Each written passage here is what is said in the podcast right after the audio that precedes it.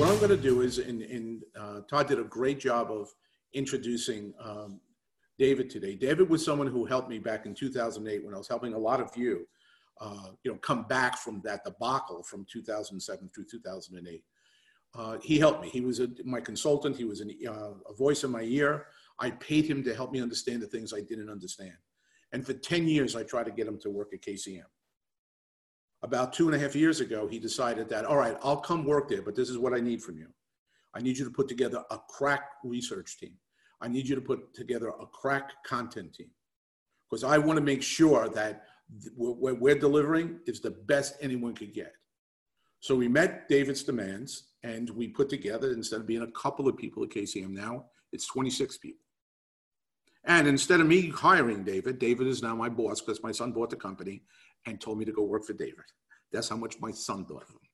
So right now I'd like to introduce David, my boss, and really the brains behind the operation. well, thank you, Steve. And, uh, you know, uh, I was thinking back as you were talking about that about 2008, and, and it's very similar today to what we saw different. But and we'll, we're going to talk about that in just a minute. But a lot of questions that people have that there aren't a lot of you know quick answers for, and, and one of these is recession. So I want to start there, and, and and we'll talk a little bit about that. Even uh, that last slide you saw where you show the dip down in GDP. So let's start this conversation with really the technical definition of a recession or the widely held definition of a recession of two consecutive quarters of negative or constricting GDP, meaning business is slowing down. A recession is nothing more than an economic slowdown. And, and what we know is no matter where we are in the country today, all across the country, um, we see businesses slowing down. We see restaurants, we see other, you know, you know, establishments where people can't come together and be close, and you know, be in a movie theater, be in uh, another place where they're afraid the contraction of the coronavirus is going to happen. So we've shut those businesses down, literally put the economy on pause. And Steve, you mentioned the slide yesterday, or I mean, uh, the slide that you just uh, used, the advice of this this drop down, which are projections right now. First quarter is still a projection. This will be the last day. We'll see the first look at GDP uh, in this country tomorrow. The, the initial estimates will be released, but they're calling for that to be negative. And then we're talking about this swift ride down here in the second quarter, where we know a lot of businesses have been placed on pause. So the question of are we going into recession, you know, from a technical standpoint, will not be answered until the end of the second quarter. But I think we'll look back on this time and say, we are in a recession. We were in a recession at this time. And that's going to heat up as GDP again comes out this week and, and, a lot more people are talking about it. But what we can confidently say in that is recession does not equal housing crisis. But, but I want to talk just a minute about why that may come up for people. And I pulled a quote here from Mark Fleming from First American. And he says, Many still bear scars from the Great Recession and may expect the housing market to follow a similar trajectory in response to the coronavirus outbreak. But there are distinct differences that indicate the housing market may follow a much different path. And while housing led the recession in 2008 and 2009, this time it may be poised to bring us out of it. So, what's Mark saying there? Um, you know, when you you lived through 2008, whether you're in our business, you're in the real estate business or not, we all remember it. And there was a lot of hurt uh, in that time period. There was a lot of job loss, economic loss. People lost homes, and and and and people were hurt. And what you know is is when you're hurt, you're expecting a lot of times to be hurt again. And, and, what Mark's saying here is, as people hear this talk of recession, it's very logical to go back to well here's 2008 all over again. Here's a, a housing collapse. And it's what we you know we remember based on what he calls the scars of the great recession.